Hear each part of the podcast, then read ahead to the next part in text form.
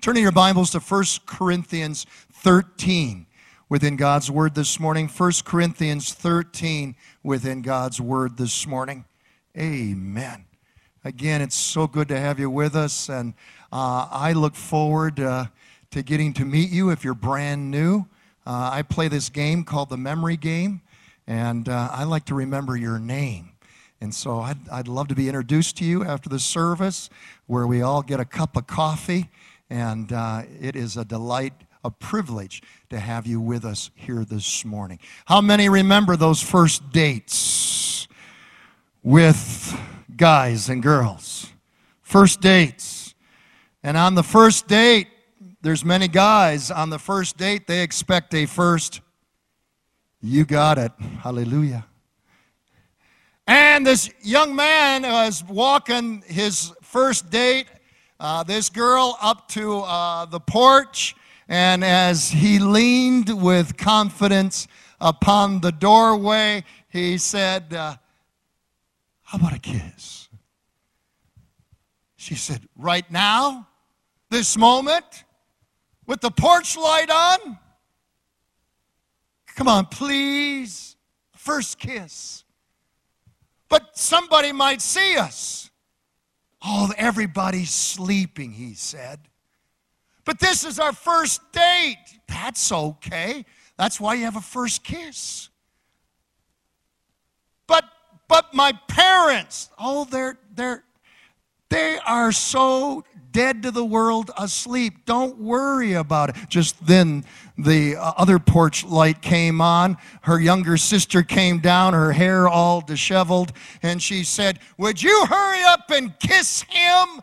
If you don't kiss him, I'll kiss him. Or dad said he'll come down and, and kiss him. Whatever it takes, uh, kiss him just to get his hand off of the intercom button. Please kiss him so we can go to sleep.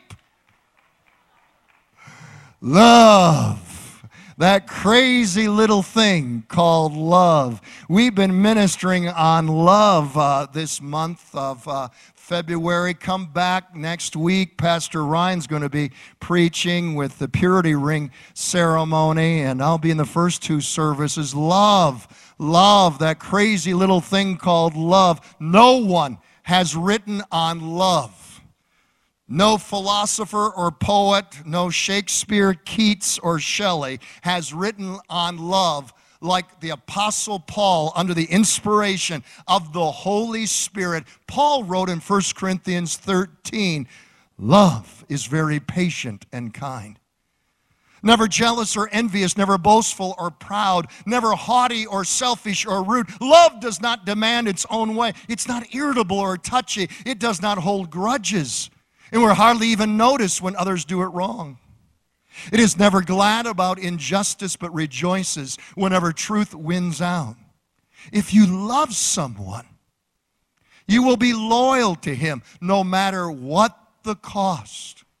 You always believe in him, always expect the best of him, and always stand your ground in defending him. Say it with me love never fails. Over the next few weeks, I'll be focusing on key words in this powerful passage. We've already preached on love is patient. This morning, let's start off with love is kind. Would you circle the word kind? You see, the best way the Bible reveals truth is not through philosophical, esoteric, deep, mysterious teachings. I love the Bible. God's word is so practical. God teaches us through stories. So we're going to share some love stories this morning and the weeks to come, which reveal far better than Huey Lewis and the news the power of love.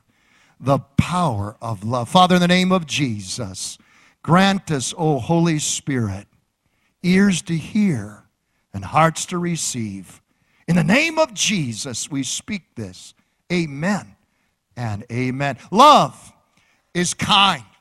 After teaching love your neighbor as yourself, Jesus was asked, Who is our neighbor? Jesus answered this question with a parable of a Jew who was beaten, robbed, and left for dead. Please note that. On the road from Jerusalem to Jericho. This victimized man was a gory sight. You would have seen his face smashed, his bones broken, blood was everywhere. But then a priest came walking along. Oh, there's hope. Surely the priest will give him assistance. The priests of that day and time were descendants of Aaron. They were the only ones that were allowed to enter the presence of God in the Holy of Holies. The priests were in charge of the temple. They had the highest religious office. They were greatly esteemed among the people of Israel. They would be equivalent in our context here of being pastors. What did this priest do? Jesus said he passed by on the other side and he ignored this man who was beaten, robbed, and left for dead. But then next, a Levite comes walking by. Who were the Levites? It was this tribe that God privileged to serve in the temple, to serve his holy presence. They weren't as high as the priests, they weren't allowed to go into the Holy of Holies, but they worked consistently in the temple. Their whole lives revolved around the temple work and ministry. They would be equivalent to our elders, our deacons in the church. Surely this Levite will give first aid. But Jesus said the Levite ignored him as though he wasn't there and passed by on the other side the priest, the Levite, they would have told you, this is too inconvenient. I don't have time. I have places to go. I have people to meet. Don't you understand? Uh, I'm in charge of God's house, God's business. Uh, there's business administration, there's ministry administration, uh, there's organization. We have a protocol, we have policies, we have programs, uh, presentations, we have productions. I'm just too busy to get involved. Plus, it's not my gift. It's the job for missionaries. It's the job of, of, of Kevin and Yvonne Callahan who do impact ministry. It's the job uh, uh, for Frank and Sue Pantalina who are, uh, uh lead our missions ministry. Uh, uh, let somebody else do it.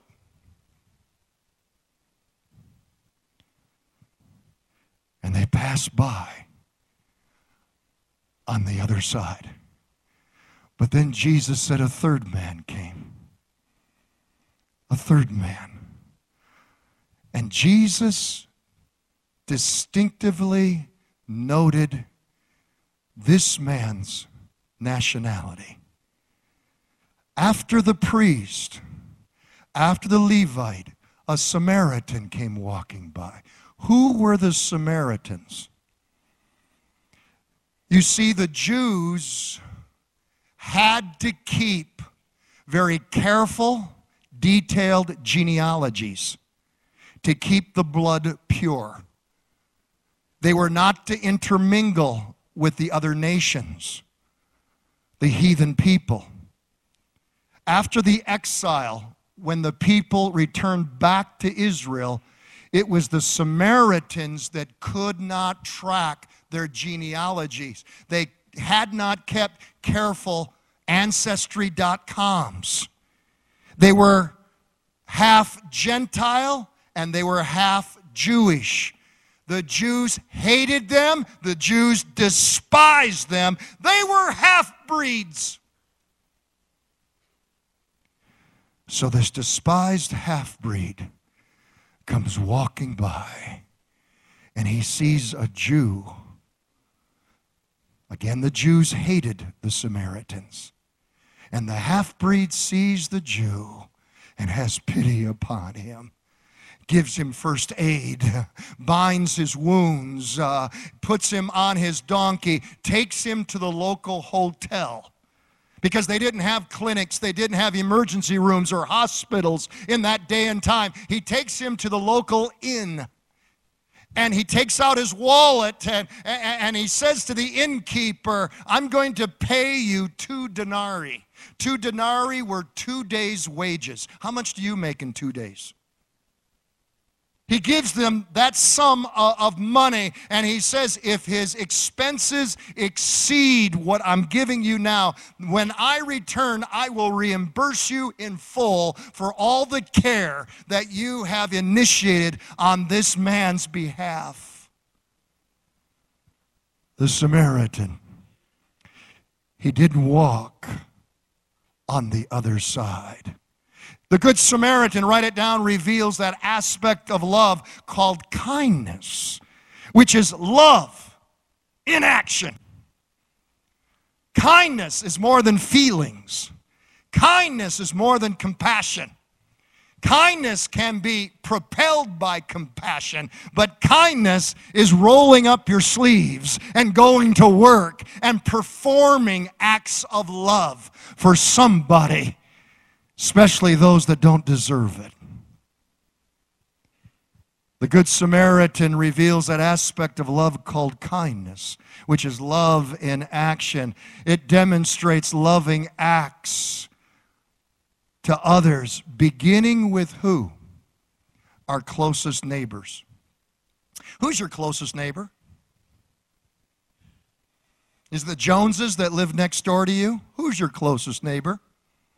Most likely, you're sitting right next to them this morning.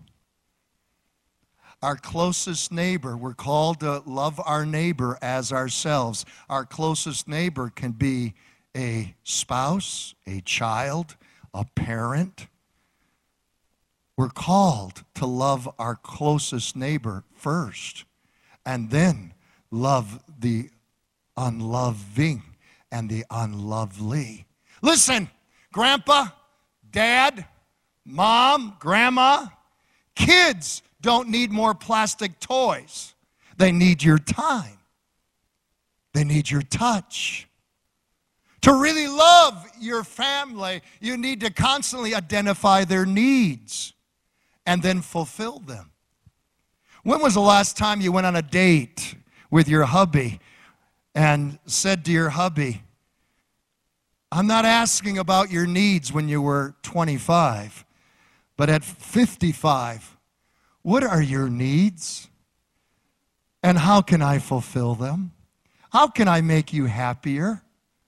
Honey, you're not doing it because they deserve it. Pastor, they don't deserve it. Then give it to them on credit. You do everything else on credit. Do it as unto the Lord for his honor and glory. But this word, this message really goes to us men because women, women are natural lovers. They're nurturers. I mean, how many, how many men do you see standing in line wanting to be a mother? That's why women make much better mothers than us men. And so let me speak to the fathers. Let me speak to the husbands real quick here. How did Christ demonstrate his love for his church? Jesus cooked breakfast for his disciples. That was their need. Husband, have you ever cooked breakfast for your wife? She doesn't have to have 104 degree temperature. She doesn't have to be in convulsions. She doesn't have to be sick. It doesn't have to be your 39th wedding anniversary. She just might need a break. Bless her. Minister to her. What's your wife's need? Does she need help with, with chores around the house? Does she need help cleaning the bathroom floors? Does she need help cleaning the windows or vacuuming? Does she need help washing the dish? Wash the dishes. I don't wash the dishes. Come on, I'm a man. Listen, Bubba, if soap and water washes off your manliness, you need a hormone shot. Bless her need, fulfill her need. But she hasn't made the bedroom come alive in a long time. So what? So what? do it as unto the Lord. He's the final judge. He is the ultimate vindicator.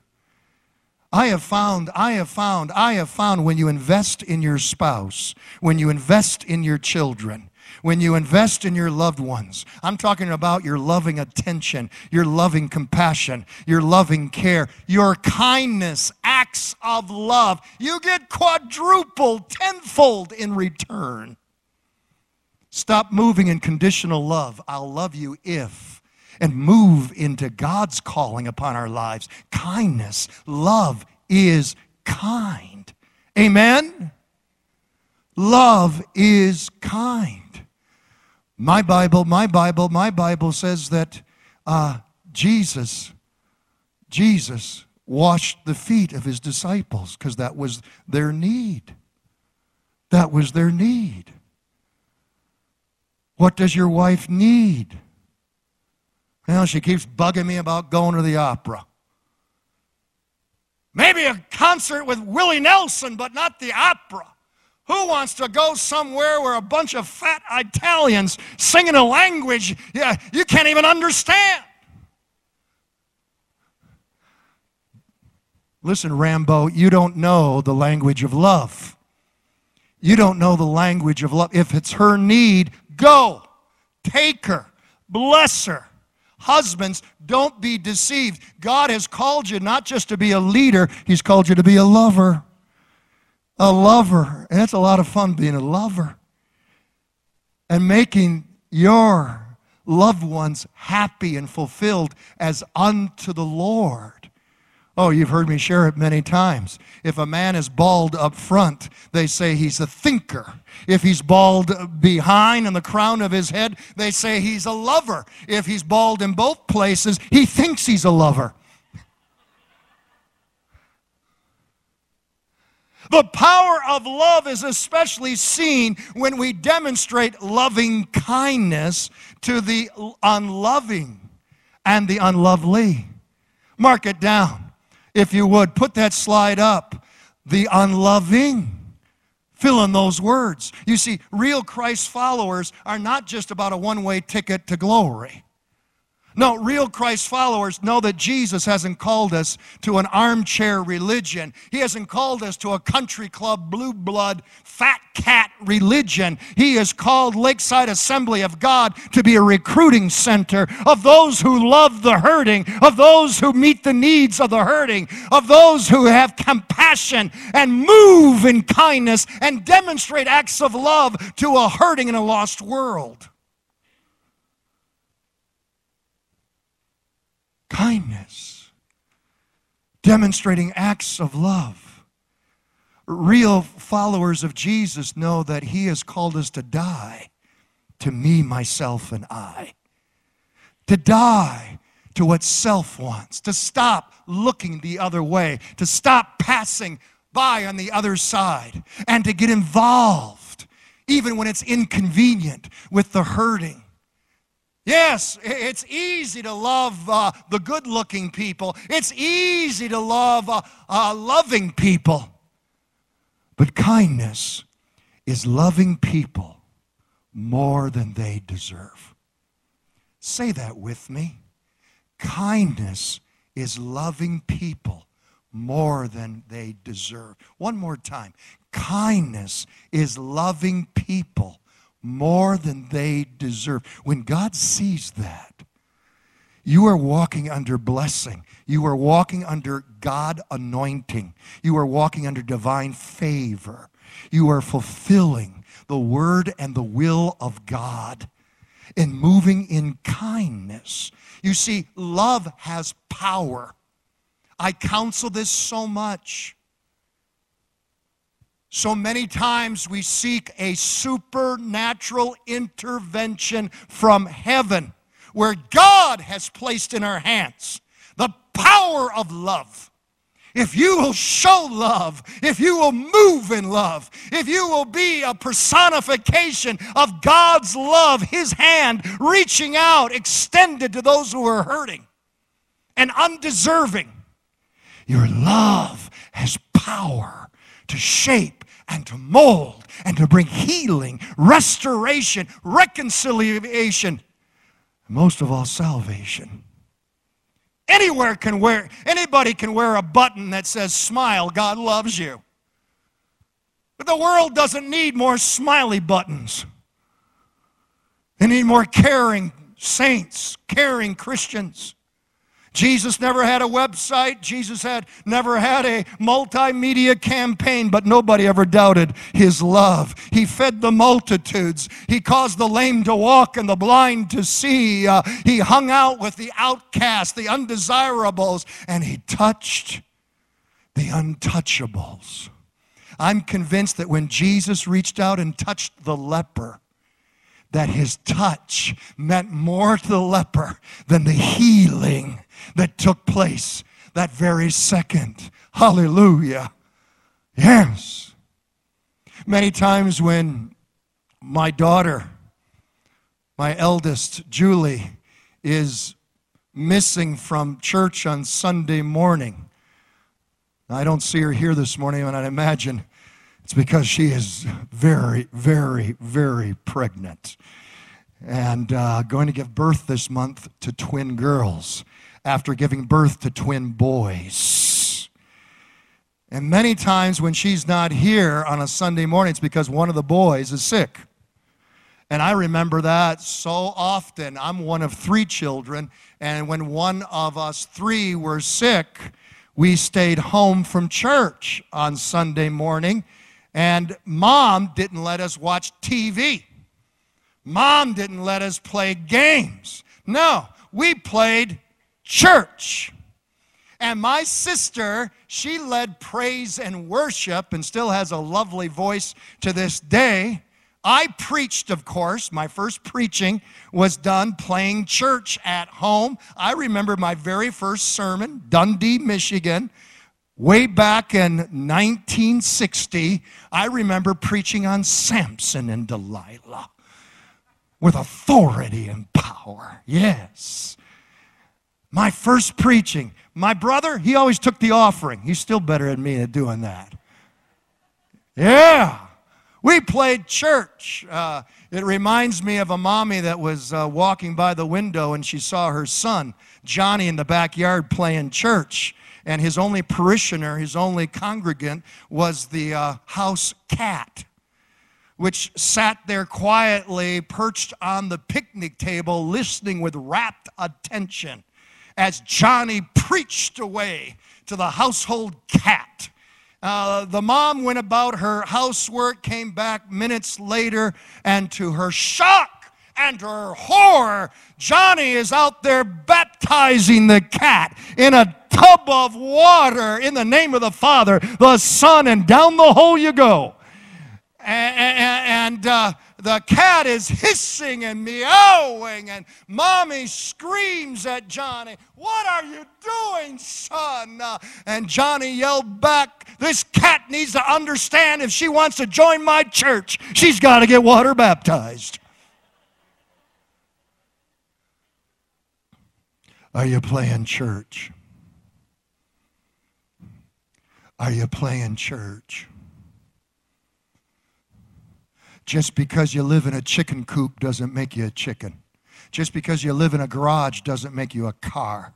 Just because you live in a hangar doesn't make you an airplane. Just because you come to church does not mean that you are a follower of Jesus Christ, a Christian.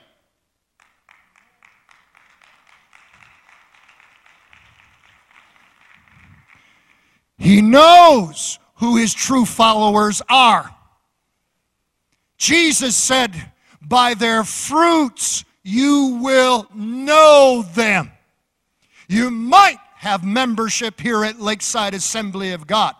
You might be a Sunday school teacher, an elder, a deacon, a pastor, but if you are not demonstrating acts of love to those who are your closest neighbors, your family, if you are not demonstrating acts of kindness and love to the unloving and the unlovely, you are not a Christian. This is not my word. Don't get mad at me. I am just the messenger. Here's the message. Here's the message. I was hungry and you wouldn't feed me. thirsty, and you wouldn't give me anything to drink. A stranger and you refused me hospitality. Naked and you wouldn't clothe me. Sick and in prison and you didn't visit me. Lord, when did we ever see you hungry or thirsty or a stranger or naked or sick or in prison and not help you? When you refused to help the least of these, my brothers, you are refusing to help me. And what's the consequence? And they will go away into eternal punishment, but the righteous into everlasting life. It's easier to pass by on the other side than to get involved in the needs, the hurts, the pains of others. It's more fun to pass by uh, on the other side, putting your money into cars and clothes and fancy vacations than to support foreign missions.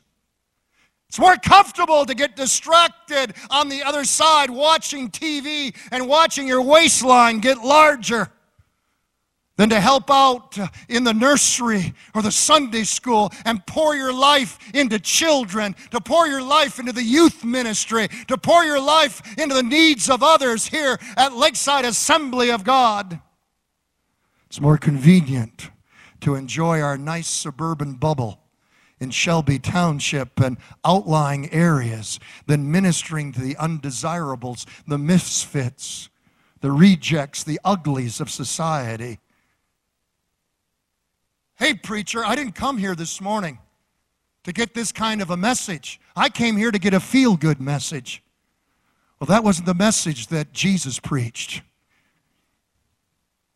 Jesus said, I was poor.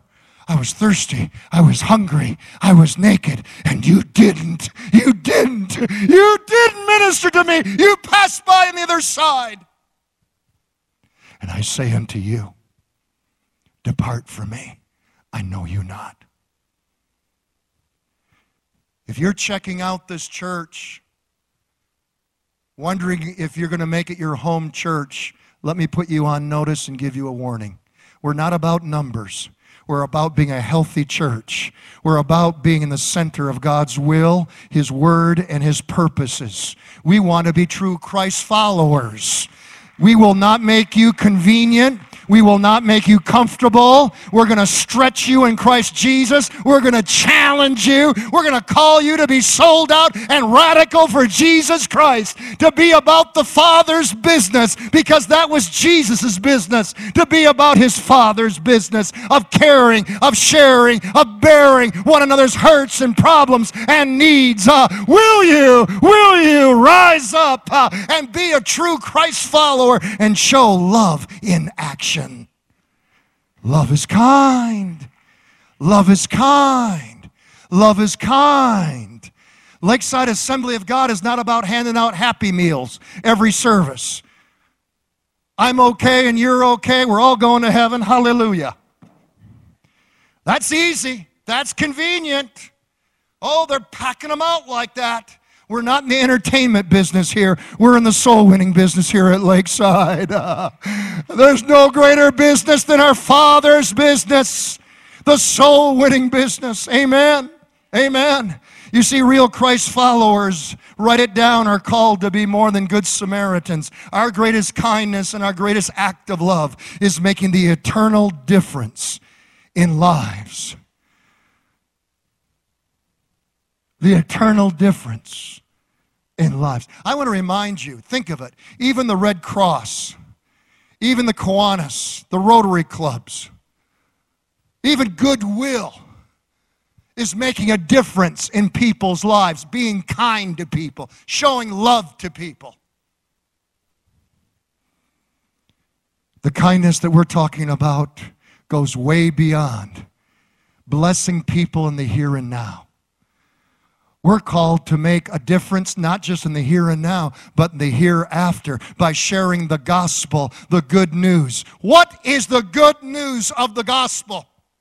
Yes, the gospel is about feeding the poor. Yes, the gospel is about giving them clothes. Yes, the gospel is about healing the hurts of the hurting. But there's far more to the gospel. Let me explain it with this joke Jesus and the devil were in a contest to discover who was the better computer programmer. Jesus and the devil in a contest in heaven, God being the judge. Both Jesus and the devil were typing furiously. Streams of data were going up and down the computer monitor screens when all of a sudden, poof, lightning strikes in heaven and all the power goes out. Computer screens go blank. God then restores the power in heaven. And then he turns to, God, to Jesus and the devil and he says, Let's see how you did. Satan, how'd you do? Show me your work. Satan says, I've got nothing. I lost it all. When the lightning struck, when we lost power, I've got nothing. God turns to his son Jesus. Jesus, what do you have? Jesus just puts down one button and all the angelic choirs sing. There's harps, trumpets are blaring. Up on the screen, all the data. Satan roars, How did he do it? God merely looks over and says, Jesus saves. Jesus saves. Jesus saves. I've lost more sermons by not saving. Jesus saves. What is the heart of the gospel? It's more than helping the hurting with food. It's more than clothing the naked with clothes. Uh, what's the heart, the core of the gospel? Jesus saves. The most loving thing we can do as a church is to proclaim the good news. There is salvation in no other name save the name of Jesus. Hallelujah. Hallelujah. Love is kind. Kindness, kindness meets the needs of others, but ultimately it addresses the greatest need salvation in the name of Jesus. The baptism of love.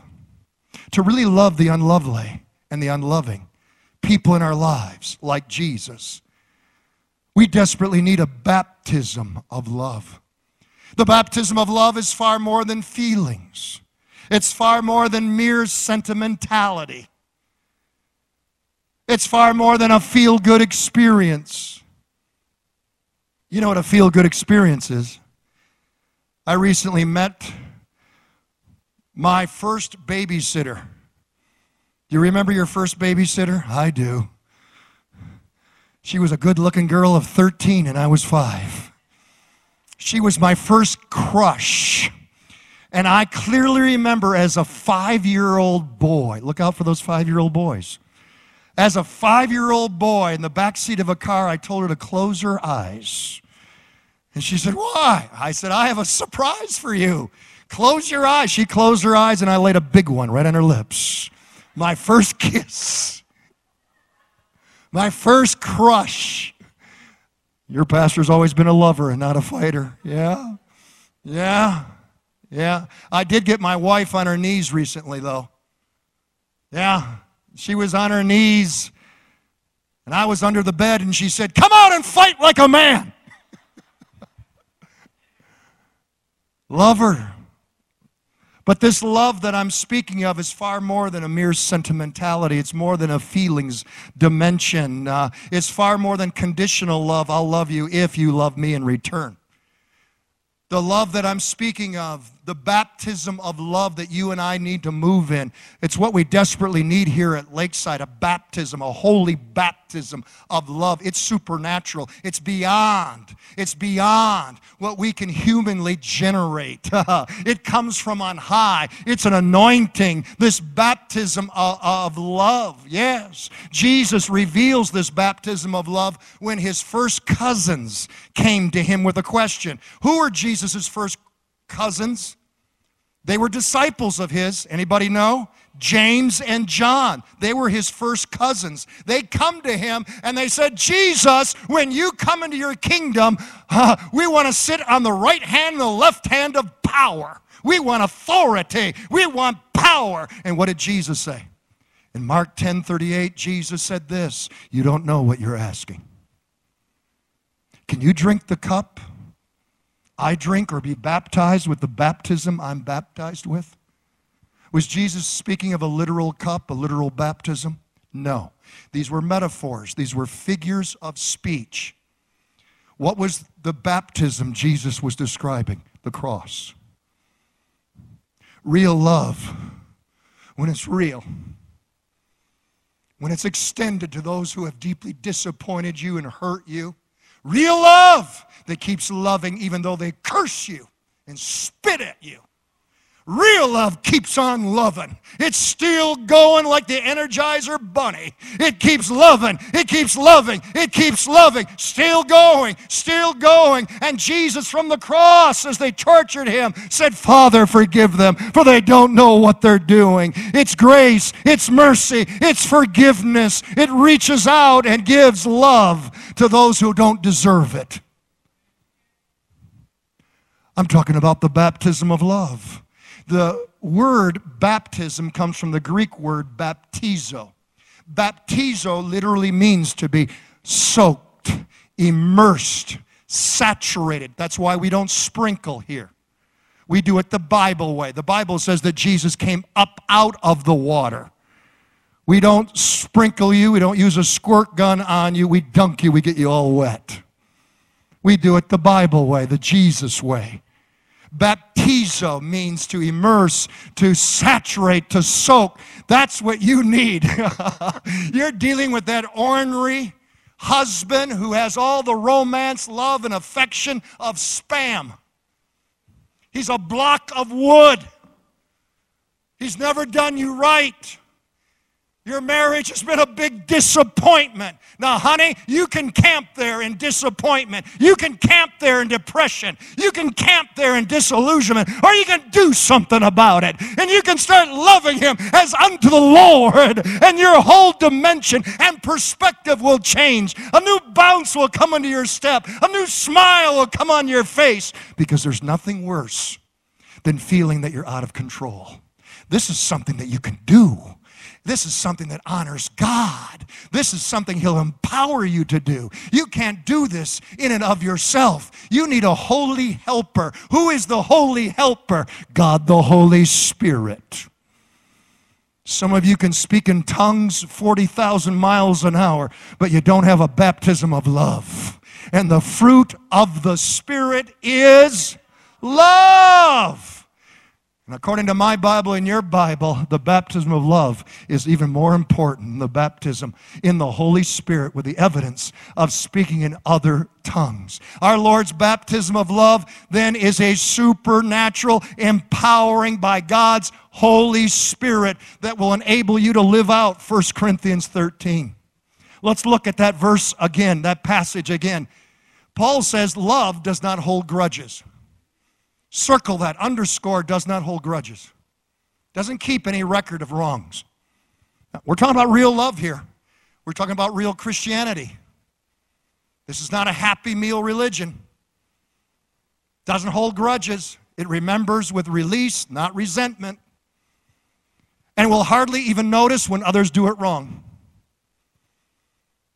When you're walking in this baptism of love, you will always believe in him and her. And always, here's the key word, key word, key word. Plug this, plug your Bible into the wall socket right now and let this word light up on the passage here. Circle it, underscore it, highlight it. Expect the best of him. Expect, some of you are walking in depression. Some of you are walking in such severe doubt. Some of you are gripped with such terrible disillusionment and despair because you've been talking down the one who has hurt you. In your mind, you think of all their bad points, their negative points. You focus on all the, how they've let you down. You focus on how they've ruined your reputation. you are focusing on how that child uh, has not lived up to the script that you wrote for them and how deeply they've hurt you. They've cut you to the quick and your whole life is focused on how they have deeply disappointed you. You speak it, you eat it, you drink it. And it's no wonder why you're not experiencing the miraculous. when you're moving in this baptism of love that God wants to pour out on you you stop focusing on the impossibilities and you begin to see possibilities in the name of Jesus. You stop seeing the actualities of where they're at right now their drug addiction, their perverted lifestyle. You stop looking uh, at the actualities and you begin seeing by love's faith uh, the potentialities in the name of Jesus. Hallelujah. Because apart from Him, you can do nothing nothing, but with him all things are possible. Will you be baptized with the baptism of love? It'll shape and reconfigure your marriage. Uh, it'll reshape and reconfigure your home life. It'll give you a bounce in your step. It'll square your shoulders. You'll take your stand every morning. You'll get out of bed and say, This is the day that the Lord has made. I will rejoice and I will be glad in Him. There it is. Thank you for your enthusiasm. Amen. The baptism of love. The baptism of love. It's best described in the story of a father who stood on his porch one day with stooped shoulders, tears streaming down his face as he watched his son leave home. This son wasn't going off to college. He wasn't moving out of state because of marriage. He wasn't going off to war. No, this son, this son has packed up his things and he's leaving in rebellion. When it came to money, he didn't want to earn it, he didn't want to work for it, he didn't want to sweat for it, he wanted it now. He didn't want responsibilities, he wanted his rights even though the father knew it was not in his son's best interest, his son was given a handout by the father. One last handout of money. The son wouldn't listen to his father's warnings because this boy knew what was best for him. This boy told his mom and dad, Back off! I want my space. this is what will make me happy. This is what I need. I'm out of here. I'm going to enjoy some real living. I'm going to party. Nobody's going to tell me what to do where I'm going. This boy, if you would have interviewed him, he'd say to you, I'm sick. I'm sick. I'm up to here with home. But most of us who know this story know that very, very, very soon this boy will be homesick instead of just being sick of home. So this rebel fired up his Harley Davidson. He released the kickstand. He fired up the engine. He popped a wheelie out the driveway and left a rubber patch on the concrete. Imagine the father's pain. I can imagine the father standing on the porch, the mother standing on the porch, as the son's figure becomes a tiny dot on the horizon. He's gone. Yes, some of you have had to say goodbye to your kids going to college or the military. But rebellion, rebellion's exit is the worst of all.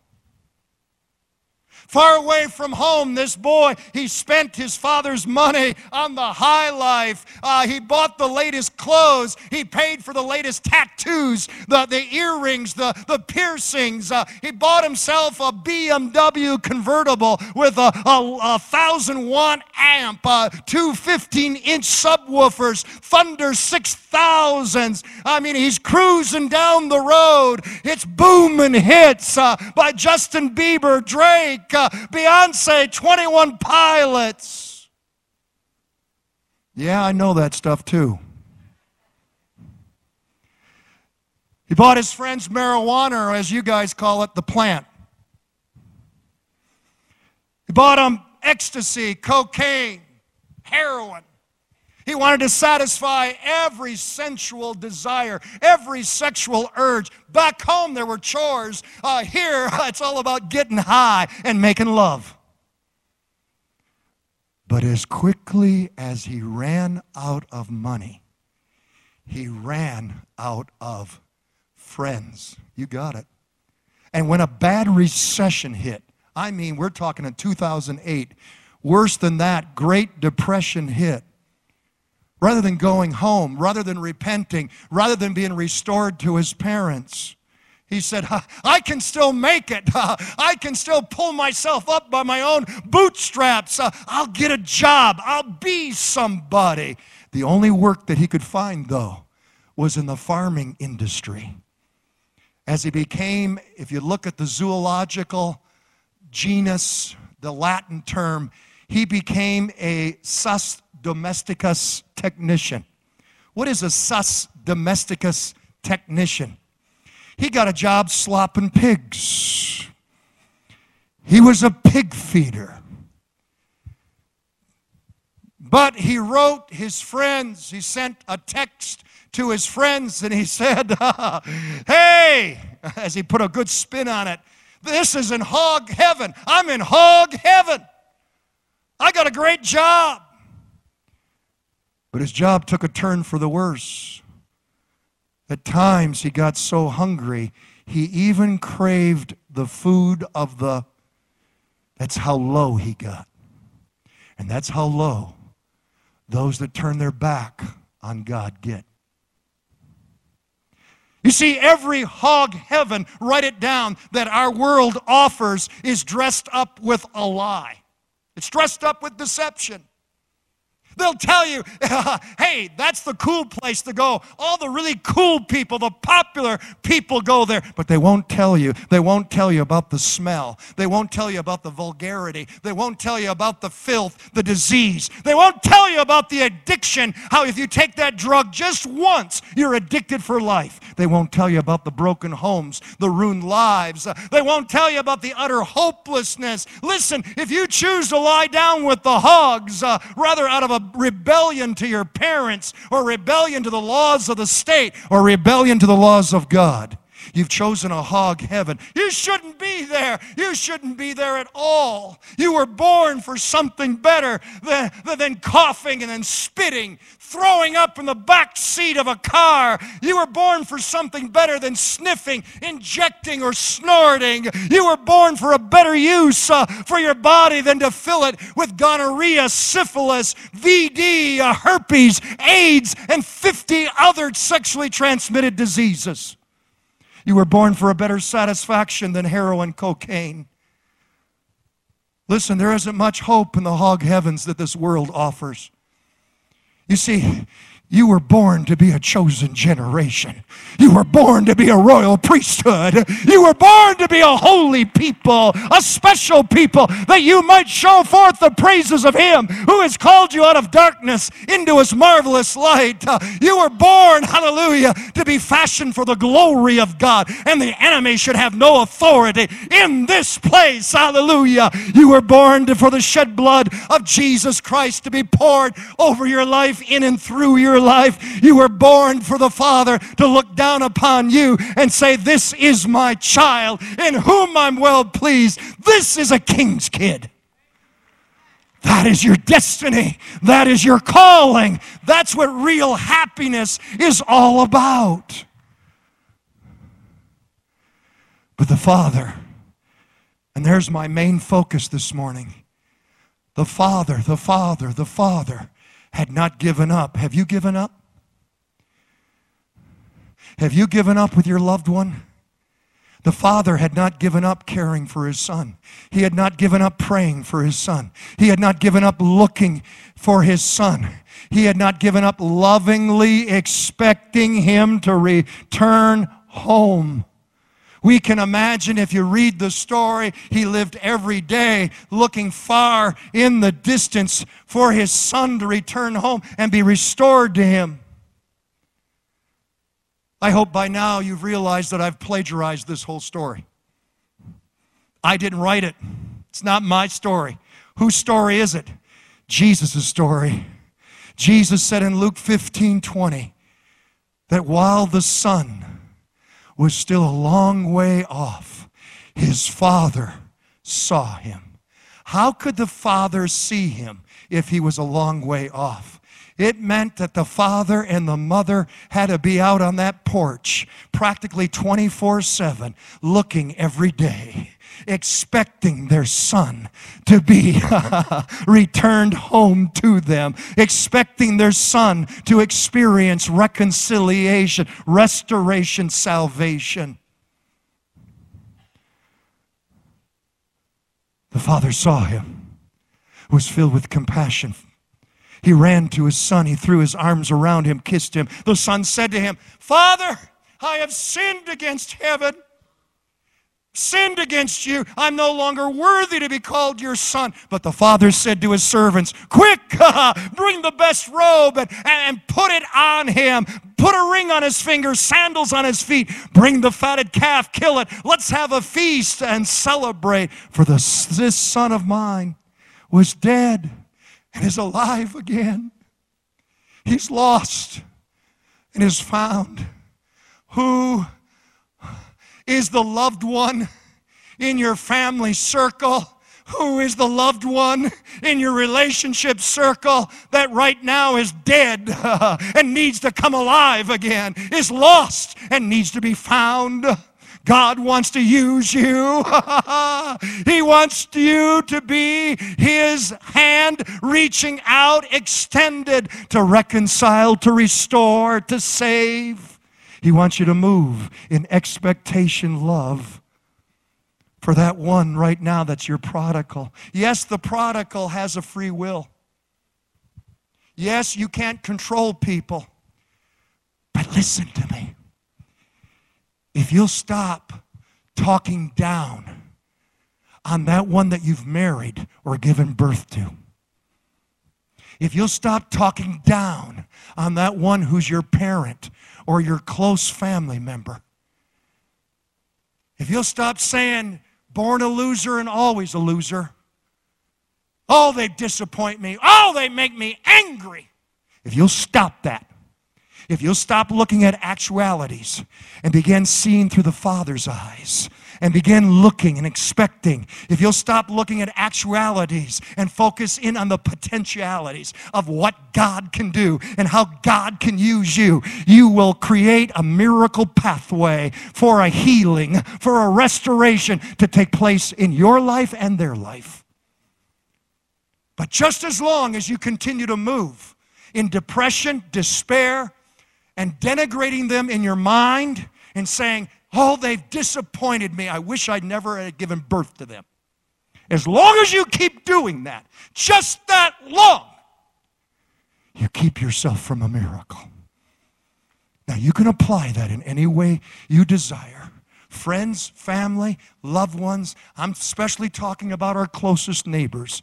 It's the people closest to us that can hurt us the most hurt us the most. But when love, real love, moves in expectation, it keeps expecting the best.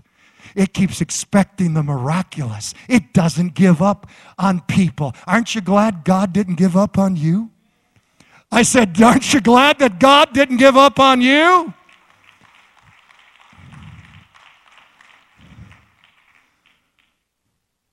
a preacher was driving driving too fast in West Virginia on the icy roads.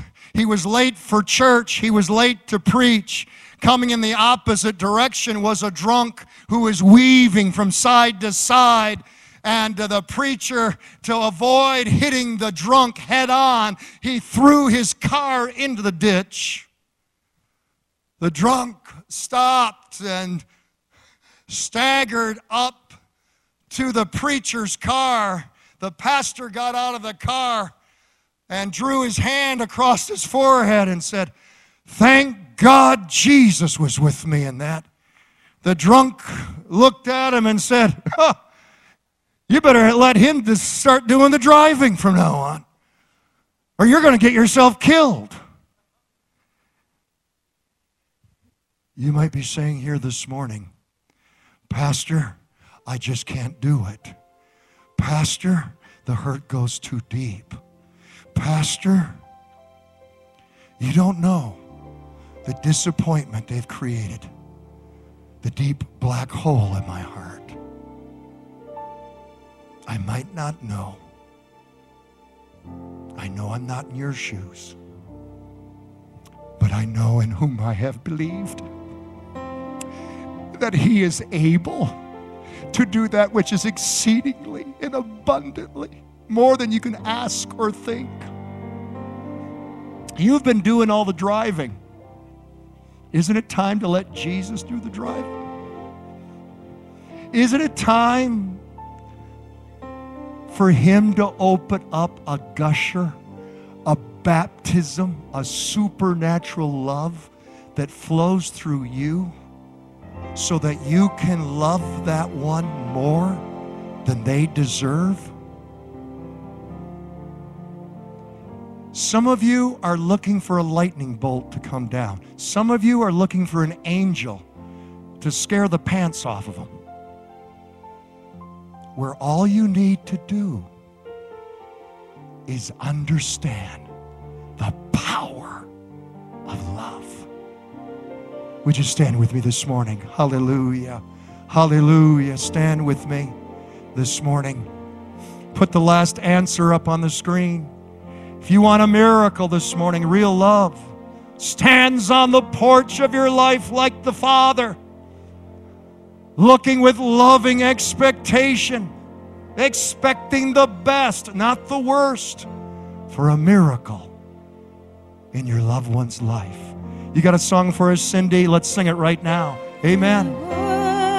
Worship you, Almighty God.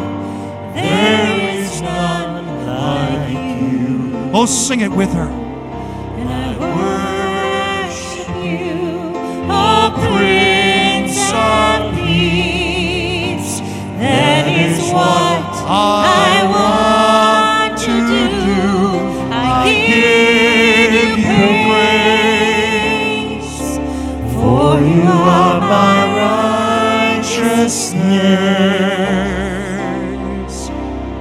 And I worship you, Almighty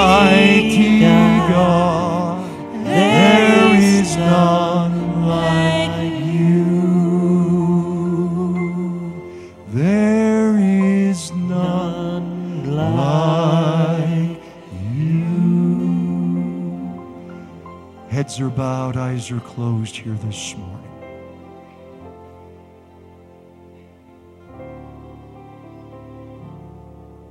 For too long, for too long,